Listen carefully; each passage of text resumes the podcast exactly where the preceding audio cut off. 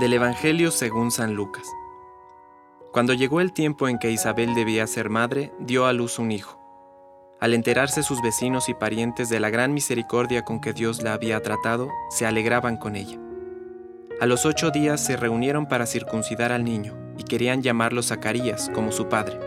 Pero la madre dijo, no, debe llamarse Juan. Ellos le decían, no hay nadie en tu familia que lleve ese nombre. Entonces preguntaron por señas al padre qué nombre quería que le pusieran. Este pidió una pizarra y escribió, su nombre es Juan. Todos quedaron admirados. Y en ese mismo momento, Zacarías recuperó el habla y comenzó a alabar a Dios.